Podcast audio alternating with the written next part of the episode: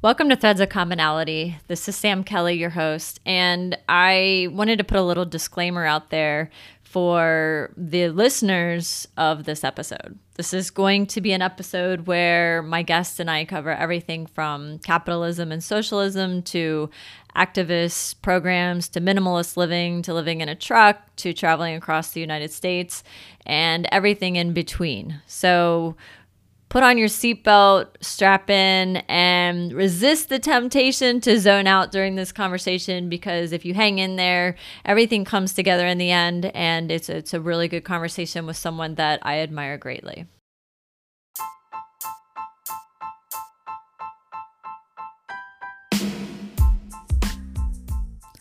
I'm Sam Kelly, and this is Threads of Commonality where we lift the veil on the world issues that unite us like a thread, weaving us together, keeping the conversations going that are vital to the health of our planet, animals, and our collective well being.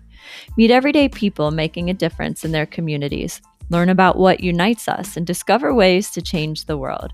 Together, we are powerful. Real conversations with real people. Welcome to Threads of Commonality. I'm Sam Kelly, your host, and our guest is Pierce Delahunt. Pierce is an educator that holds an MED from the Institute of Humane Education. Their research was a study of activist education programs throughout the United States. Believes that social emotional learning is insufficient, which we're going to talk about a little bit today. We're going to talk humane education, world issues, and how to think outside the box. Welcome to the show, Pierce. Hello. It's really nice to be here. Thank you. You have definitely led an interesting and diverse life so far, and I can't wait for our listeners to hear about it. You also have a refreshing view on the intersectionality of today's issues, and I'm looking forward to digging in. So, I want to start with minimalism and your lifestyle and uh, your kind of detachment from mainstream society and what led you to live in a truck initially right? That live in a truck and then you got a van and and you just kind of and, and there seems to be a lot of people doing that um in the past few years just kind of detaching from the systems in society and and this this uh, wheel that we're all spinning on. So tell me a little bit about that journey here in the beginning of our conversation. I think i got started into that when um, i always had an affinity for road trips. I've done a lot of traveling of various kinds. So when I was done living in New York City, which is where I grew up, and on occupied Lenape territory, that um, I, but I didn't know where else I wanted to live until I discovered the Northern California area occupied Ohlone territory that I love over there. Um, and I had always been into minimalism, so I didn't have a lot of stuff. I figured I could fit everything I own into a van or a pickup truck and drive over and turn it into a, a road trip across the country and try to learn and teach and grow in, in all those ways. And um, and so now I uh, have the van. I've with COVID, I've been living here in Boulder, uh, occupied Cheyenne, Arapaho, and Ute territory uh, since November. My partner and her doggo in a vegan co-op, which has been lovely. It's a good situation. But yeah, I have the van and I travel around in it. And I had a couple modifications done to it to run on waste vegetable oil in an effort to be uh, more environmentally uh, friendly. I have uh, thoughts about that now in terms of complications and, and it being worth all the hassle yeah. So when I originally met you, you were living in the back of a, a, pickup truck. It was a Dodge, a big Dodge truck, and you had converted it to run on that's right veg used vegetable oil. And I just was so fascinated by that because it was a diesel truck, and and you did all these changes. I just thought that was so cool that you know you were living that type of lifestyle where you were uh, kind of off grid and not and not uh, you were doing the best you could to not exploit this planet and I really admire that because uh you know with so many people on earth and the lifestyle that we have we're we're really really damaging the the fragile ecosystems and and in turn affecting animals with which we share this planet, but also human life. And, and we'll talk about COVID because that kind of stems from all of that. What have you learned most on this journey so far? It began 2016 and it's taken a lot of weird uh, turns since then with the, or the pickup truck was 2016 anyway. Um, and, um, and I would say I've gone, I've grown and learned a lot since then. And I think the biggest thing is that the like individual consumers decisions we make can only amount to so much that I can uh, I can convert my vehicle to run on waste vegetable oil, but so long as I and like that's not bad or wrong or anything by any means, but so long as I am only looking at my individualist consumerist choices, um, I'm just tinkering at the edges of the doily while there's this massive quilt of the institutional system that we need to change. And i think we get that switched up a lot. That that's what happened to me is i i was trying to make quote unquote the correct individual consumerist lifestyle choices not realizing that like the way i think about it now is that we try to organize the system and we let our uh, individual choices kind of flow out naturally from that rather than trying to make lifestyle choices in an effort to change the system. That is that will never work. So i want to just set the tone of this conversation because there's um, this is going to be one of the more different conversations we have in a podcast so far. And um, i feel like some people are going to tune out or they're not going to understand how to connect with what we're talking about because this is kind of um, I'm going to use the phrase out there for a lot of people with thinking, but it, it shouldn't be, in my opinion. It should be how we are thinking, because to your point, there's a lot of pressure uh, to change what we do individually. And, and I try my best to do that. And, and as an educator, I try to encourage the kids to change, you know, to, to be not just to be more uh, have a positive impact in the world and, and to realize how their individual choices affect everyone else and everything else and, and the planet as a whole but and that seems to be the focus you know uh, we need to change and all the ownership is on us as individuals. But you're right there's a systemic change that needs to happen. There's an institutional change that needs to happen. So that's like the next level of activism right? Absolutely. It's changing that institution and i'm i'm sure you get into that uh, you maybe looked at that with your activism research that was the focus of your masters. Um, that's right so w- before we wrap up this first little segment here can you tell me basically what you found with your research? I mean what what's your number one recommendation for people to change the system? And then we'll dig more into that in the next segment.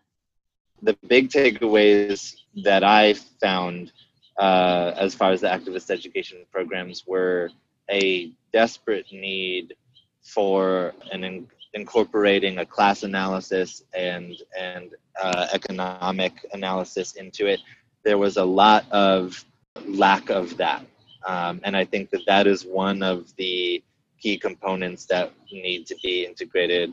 There, and there were some that were addressing uh, things like race for the ones that weren't explicitly addressing race. They, I think they needed to do work to integrate that too. But there was, I, I to my recollection, even less on covering an economic and class analysis.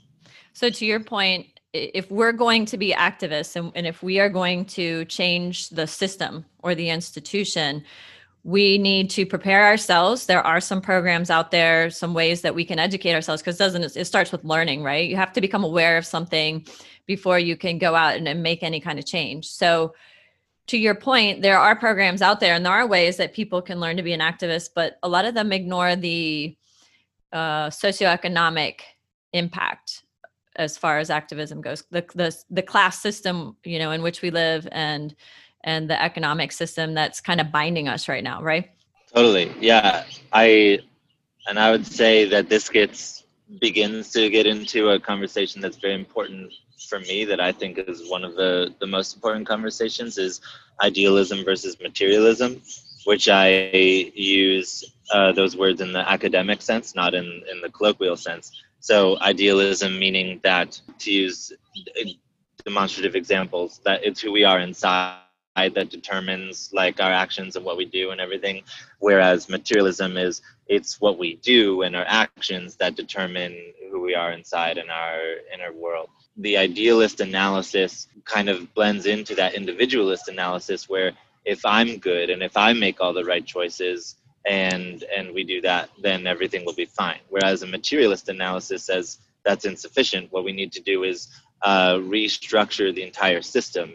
And then people will live into a way that is compatible with that system. Just the same way that under capitalism uh, as it has grown and evolved over time and, and the years that we've lived under it it has conditioned our minds to have the inner world that they have where we believe in these like individualist consumer choices as as saving everything. That is a product of our uh, living under capitalism. It is a corporate scam which is again not to say that that's bad and that we shouldn't be taking individual responsibility. That's that's a different thing um, it is to say that corporations want us to think that so that the spotlight is off of them they don't want corporate responsibility they want individual responsibility and so that they're the ones pushing that we could very easily solve uh, the situations of waste and recycling but and this is just one example, but they push the responsibility of the individual to recycle so that they don't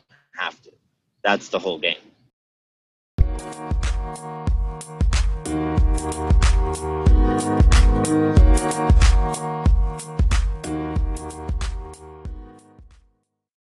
So, Pierce, uh, we're in the middle of a pandemic. COVID. Um, you kind of touched on capitalism and socialism briefly in the beginning. And those are two very, they're trigger words, right? I mean, someone hears those words and immediate division and labeling and name calling starts coming about. But I want to try our best right now to have a conversation about how uh, what what capitalism and socialism are and how they might connect to the pandemic and kind of what humans are doing to the planet. Yeah, I'll I'll start with what capitalism and socialism are not. Which is to say that socialism is not anything the government does, and capitalism is not anything the private industry does. That is a the the government versus the private industry is a different tension from capitalism versus socialism. In the United States, we have a capitalist government, and you know, when a lot of people, that's like a brand new concept to them that the government can be capitalist. But the question is not whether it's government or private. The question is who controls it. Is it controlled by owners or is it controlled by workers? And so, if you have a government that is controlled by owners, you have a capitalist government. If you have a private industry that is controlled by workers, you have a socialist private industry uh, or a business that's controlled by workers. You have a socialist business. And so that's the whole concept is who controls what. And the fancy word for that in the discourse is the means of production, just like whether that's the raw materials, the factory, the profits, all of that stuff falls under uh, means of production or capital or private property. But in terms of whether we're talking about socialism or capitalism is who controls it. And so under under capitalism the owners control it under socialism the workers control it. What we see is that the the you know the phrase uh, power corrupts and absolute power corrupts absolutely. The more removed we are from the consequences of our decisions the more we make those decisions uh, without with, with impunity and without cause for concern. If I own a factory on the other side of the planet, I can decide to pollute the river it's next to um, in order to increase my profits because I don't have to deal with the consequences of polluting that river. I can decide, I can tell the people, the, the middlemen who are there to make sure that those workers are working 14 hours a day um, because i'm not the one that has to tell the workers to work 14 hours a day. I don't have to see in their faces uh, the pain that they experience with that. You're talking about the the owners of the corporations avoiding those consequences right? Absolutely yeah Okay, but wouldn't it also apply to the end consumer? Because the more industrialized we've become, the more specialized we've become. And I know as an everyday person labeled a consumer, because we're all consumers, right? So labeled a consumer, I am, am just in probably the past 15 years really investigating where all my quote stuff comes from, from commodities, food, clothing, and I would I would venture to say that most Americans anyway are completely removed from the source of their products and their goods, which allows us to totally avoid seeing the consequences. Yeah. So you've got the owners of the corporations not seeing the consequences like you said not looking in the eyes of the workers but you also have billions of consumers that don't see the consequences either and in that gray area behind that wall there's a lot of bad things happening that if more consumers could see it with their eyes, they're they might live differently. So I think it's from consumer and owner, right? Yeah, I I would agree with that. Um, though I would I would uh, emphasize keeping the spotlight on the owners just because they have massive amount more of power than the consumer does. But it, it is true that if we had more transparency in the whole system, then consumers would have more ability to make those decisions and and uh, and they would very likely be making very different decisions than they are now to the degree that they can. Because I, I have friends i know people who hate the fact that they're spending money on the things that they're spending money on but they can't afford to opt for the fair trade thing or the organic thing or whatever it is or we have to decide between the stuff that's made out of more biodegradable materials, but the boss treats the workers horribly and uh, and uh, fires people who try to organize a union, or the stuff that treats the workers better but is made out of plastic, or the stuff that is not vegan, or like whatever it is. The the vote with your dollar thing is is not wholly irrelevant but if we if we only ever talk about that without embedding it in this grander context of what uh, how do we organize uh, to make the the CEOs and the board of executives change their stuff, then then it's a losing game. The the the example I like to use is that the the Montgomery bus boycott, for example, was not just a bus boycott. It wasn't just people going around saying don't go on the bus. It was an entire pressure campaign against the government of Montgomery. They uh, spoke actively about it. They organized. They had protests. Right. So, like the idea that we can just boycott uh, Halliburton or Lockheed Martin into into being a sustainable business that doesn't bomb people or or profit off of the murder of, of foreign countries, that's not going to work. We need massive pressure campaigns in addition to allowing our consumer choices to express that. So, how do we organize those pressure campaigns? And is that dabbling in socialism? Uh, the short answer is it can. It depends on what that looks like um, and and uh, and how that operates. So I've I've seen campaigns that are trying to organize uh, for some kind of change with the corporation, and uh, the campaigns will say something like, I don't know why the camp why the corporation is fighting this so hard. We just want this simple change. That's it. Which I wouldn't call that very empowering or radicalizing. That's not that's not organizing the the people in the campaign to understand uh, the root causes as they keep going uh, into further and further depths of that analysis. Whereas if we say, um, yes, we're organizing this campaign, we want the corporation to make this change, whatever that change is, and let's not lose sight that this is just one drop in the bucket. We have to keep making these changes. There's a lot more else that's going on, and we have to keep understanding uh, the the and and adapting to how the corporations are going to be changing too. That's actually uh, the the school of radicalization of of the process of uh, going out and and protesting, so that we're never the work is never done we're we're not gonna ever gonna win a campaign and then like brush our hands off and then not find anything else to do. Um, we're gonna win a campaign if we do, and then uh, everyone in that campaign, if it's a, a, successful campaign in the way that I imagine it, will understand uh, with new clarity the even deeper causes of the issues that they were protesting, and then they move on to protest those. So, what you're seeing is a workers' movement. Yeah, and I do want to complicate the the use of the term worker in this sense, just because uh, I want to emphasize, uh, especially as per the disability justice movement, um, that it it should not depend on our capacity to to perform commodified labor, whether we have shelter and housing and education and healthcare. Um, if, if we are disabled to the point that we cannot contribute to the economic system in in that way. We still have the human rights involved and and thank you for clarifying because worker eh, leaves a whole group of people out. So it's a human movement. Mm-hmm. it's a human movement. And thank you for correcting me on that. And i guess the reason i said workers movement is to tie it to that whole capitalism socialism conversation because when you have this human movement or you know what i started to say was the workers movement mm-hmm. that's what's needed you know to get the power back into the hands of the people so that we can try to stop this destruction of the of the earth and the very system that's supporting human life but also affecting all the animals that we share this planet with and and the and the oppressed the people mm-hmm.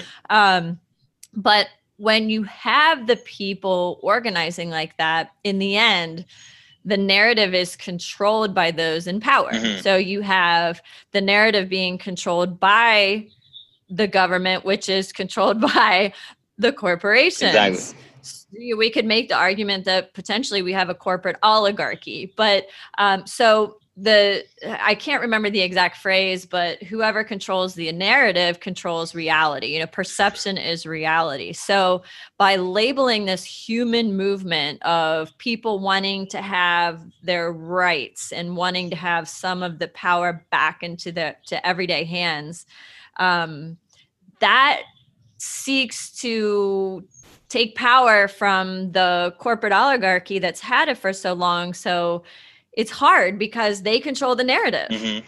and they can label the protests in whatever ways they want to label it. They can um, they can call us all the people that are part of this movement socialists and that's socialism. And mm-hmm. so it's a big battle isn't it? To battle against the, that narrative. Yeah it's huge especially because they've been the powers that be have been um, working away at our capacity to organize itself.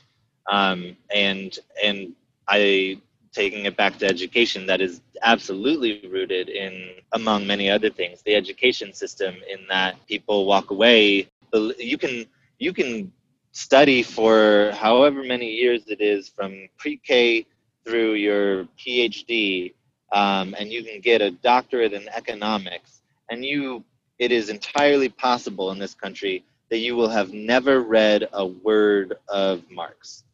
And uh, you will walk away not with a PhD in neoliberal capitalism, uh, not in classical Austrian school, but you will walk away with a PhD that says on it economics. And so that is that's a grand sleight of hand in that now anytime that someone presents a critique of capitalism to this person whether that's marx or whoever they say oh no i have a doctorate in economics and we never studied marx. Marx must not be not must not be important and and it must be trifling and it must be foolish. Whereas marx is the the greatest uh, how richard wolff puts it he's the greatest criticizer of capitalism in history and a lot of other people have added on to it or or complicated it or critiqued Marx too. But the idea that we can that we can study only capitalism and call it economics is just one of the ways that the systems have co-opted the the entire education system. And we we like to call what other countries are doing propaganda and quote unquote re-education centers and stuff. But then we teach our history like the the native people of this land got along with the pilgrims and thanksgiving was celebration of communion and harmony. And we teach our history like the labor movement didn't have to fight tooth and nail and people literally were not murdered in order to get a two day weekend and an eight day and an eight hour workday and to to end child labor. And we teach our history like we're not being told the same things today that we have been for centuries that we can't have this it's too much it's too expensive it will never work uh, we're just spoiled all that. And they've been uh, working on that for a long time so that we have a completely uh, detached from reality understanding of history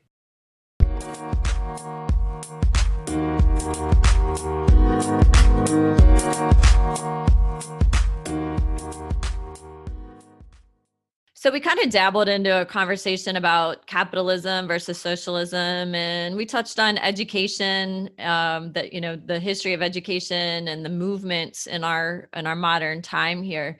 But how does how does all this connect to COVID? Because that's our pressing issue right now. I mean, to your point, there are so many issues that need attention, but right now we're kind of at a standstill. We're we're stopped. Even that even a lot of the activist programs are stopped because of COVID. So can you?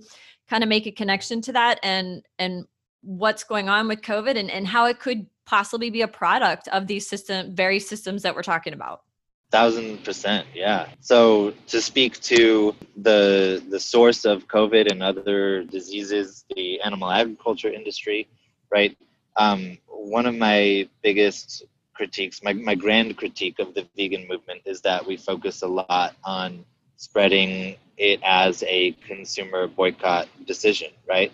Where if we could empower the workers of the slaughterhouses, which like some vegans might feel a little uncomfortable with, but it, and and to be clear, I am myself a vegan. But to if we could empower the workers of the slaughterhouses uh, such that they had it their way, they would not be killing the number of animals that they are killing. There, no one who works at a slaughterhouse wants to kill, depending on what slaughterhouse we're talking about, dozens to a hundred animals per minute. Which that is a decision made by the owner who probably has never even seen the factory that he owns, depending on the scale and size of the company we're talking about. And the reason you're talking about slaughterhouses and animal agriculture is because COVID came like other pandemics like the spanish flu came from raising animals or using animals as a food source and those conditions. And, and that's how we got to this point right where we're talking about animal agriculture. Mm-hmm. spanish flu was a swine flu. Yeah. Started in kansas right on a on a pig farm totally. hog farm. Yeah so ex- exact and you can see the same kind of propaganda happening today where like we are taught that it is the Spanish flu, even though it originated on a hog farm in Kansas, because it was a xenophobic campaign, just the way that uh, Trump and others are calling uh, COVID 19 the, the Chinese virus, right? It's the same stuff, it's the same stuff we're always seeing. Um, but so, yeah, so that it is exactly because uh, of the CEOs who do not have to bear the responsibility uh, that they are then pushing systems beyond their capacity, including the human systems of the workers, the environmental systems of pollution and disease, and um, and the animal systems beyond their capacities to even live out the the course of a, of a natural life. So I, I do happen to think that the culture system is a is a very perfect system to analyze in all these ways where so many of those things come together in that intersectional and very clear way but it's it's true of all systems. So you removed yourself from the quote system as much as possible but you but you realize that even that's not enough right? So so how do we move forward? You know i, I want to end this podcast today this episode on a positive. Um, i want i want people to be able to listen and walk away with learning from you and, and your experience and what they can do to help make systemic change. So what how can we do that? What have you learned? I would say that i tried to remove myself from the system uh, and and then in doing that and in learning uh, i've come around to understanding that actually we need to be engaging with the system and we need to be resisting and fighting the system that does exist as well as building new systems to take that system's place. We need both those things to fight the existing structures and to build the new structures or to grow the new structures. So it's not good enough to say, that's it, I'm fed up, I'm going to remove myself from the system and I'm going to go buy some land in the mountains and I'm going to live there off grid and not see anybody. Like that's not the solution. it's not. I me like my personal I don't want to be here doing this, right? I don't want to dedicate my life to combating the injustices of the world. I want to spend my life in the woods. That's that's my dream. But um, that if I do that, I'm turning my back on everyone who uh, who does not have that as an option, and I am I'm exploiting my privilege. Whereas right now I'm I'm trying to leverage my privileges such that I'm doing the work to dismantle those systems and to help contribute to the growing of the new systems that can take their place. And so that is about redistribution of power, right? I, I am an inheritor, I'm a person of wealth, and I uh, am redistributing those funds. And not just the funds either but and this is very important in donor organizing which is is a, a movement that i'm involved in. But um, and very important in donor organizing is that also not just giving away those funds but giving away the power right? So i'm not donating money and then asking for like are you sure you're only doing it like the most efficient way possible? Let me see all the receipts. And and i'm not using the donation to nonprofits to purchase a managerial position for myself which is what a lot of people end up doing. And i'm also not donating money to a place like the the robin hood foundation which is in name an organization that combats poverty, but it is entirely run by wealthy white hedge fund managers who, surprise, surprise, are not making the the most effective decisions to dismantle poverty. So I fund uh, nonprofits and organizations uh, led by low income folk of color because they are the people with the lived experience, the on the ground reality of the oppressions that they're facing. And that inherently means they have more understanding of the solutions involved and how to navigate those systems. I don't know how to navigate poverty and racism and sexism. So I'm not going to donate to myself, for one thing, or another wealthy white man. I'm, I'm going to donate to fund the movements led by the people whose liberation, my own liberation, is invested in. And in a perfect world, what does it look like to you? I mean, how do we move forward as a society and what can listeners do? Like what what's your perfect perfect world? Uh, quote unquote end game and the work never ends, but end game perfection is like everyone has the means of production the control over the means of production of their own sustenance, right? Everyone has the capacity to give themselves shelter and food and healthcare and education. And that can look a lot of different ways but that's that's the broad capacity or the broad vision in order to get there. I mean we that's that's the the other thing is that the scarcity myth is a lie. Uh, we have six and this was before covid with massive evictions and such so it's probably worse now but we have six empty houses for every unhoused individual in this country. I'm not talking unhoused families, I'm talking unhoused individuals. So the idea that we that not everyone can have housing is itself an injustice and impression an oppression and it's it's one that we need to to do away with everyone can have housing everyone can have food and health care and education and the the powers that be just do not want that and so what is what do we have to do? We have to organize ourselves against the powers that be. And in that work this also means that we need to critically examine the things that are dividing us. So for instance taking myself a wealthy white male my internalized racism my internalized sexism and my internalized capitalism were all keeping me from organizing with people to dismantle these oppressions and to grow something new which is and i'm not saying that I, I use the past tense there but i'm not saying i'm done. That that's a lifetime commitment and i still have internalized racism sexism and capitalism and i'm still uprooting all that. So that so the commitment to the organizing and then the uprooting of the internalized oppressions in in ourselves those are the things that we need to be doing and that work is praxis right? Uh, that's the fancy word that gets thrown around a lot but it's doing whatever organizing work and then reading up on theory and and understand reflecting on how these systems are still in us and and how our actions reflect that and what worked and what didn't work what are ways we can contribute and then taking more action and then taking more reflection. And it, it's that constant cycle that is the the path yeah it's so it's learning. It's it's it all starts with opening your eyes and just being open to new information. Being being living in an open way to where you're open to new information and and regardless of whatever age you are right? I mean we we should be lifelong learners. From the from the moment we enter this world to the moment we leave. We should be learning.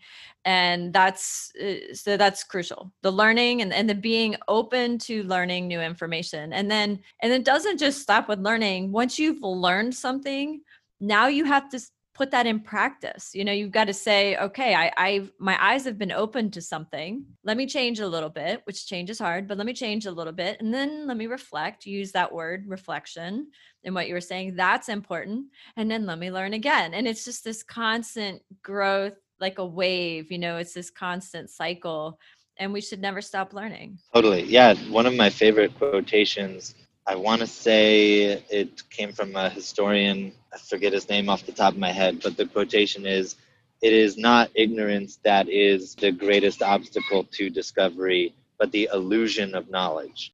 Is there any way, if people are interested in what you're doing from your educational work to your traveling to your activism, is there any way that people can find you? I'm, I'm super uh, searchable. Uh, if you look up Pierce Delahunt or my handle on everything is always uh, De La Pierce, D E L A P I E R C E D. Um, you can find me on Twitter and Instagram, and I have a Medium page where I, I write about a lot of this stuff, and you can see some of my some of the recordings of the talks I've given as well. That's on Medium.com backslash De La Pierce, or just put in Pierce Delahunt with the quotation marks, and I'll come right up. Okay. And I'll share all that in my blog um, about the episode so people can easily find that. So thanks again for being on the show. And um, I, I look forward to talking with you again. Excellent.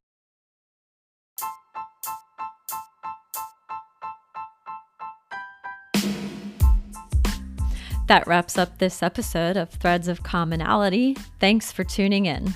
I hope you found some common threads and enjoyed listening. Please remember to click the subscribe button, share, and find us at threadsofcommonality.com. I'm your host, Sam Kelly. Remember to keep the conversations going.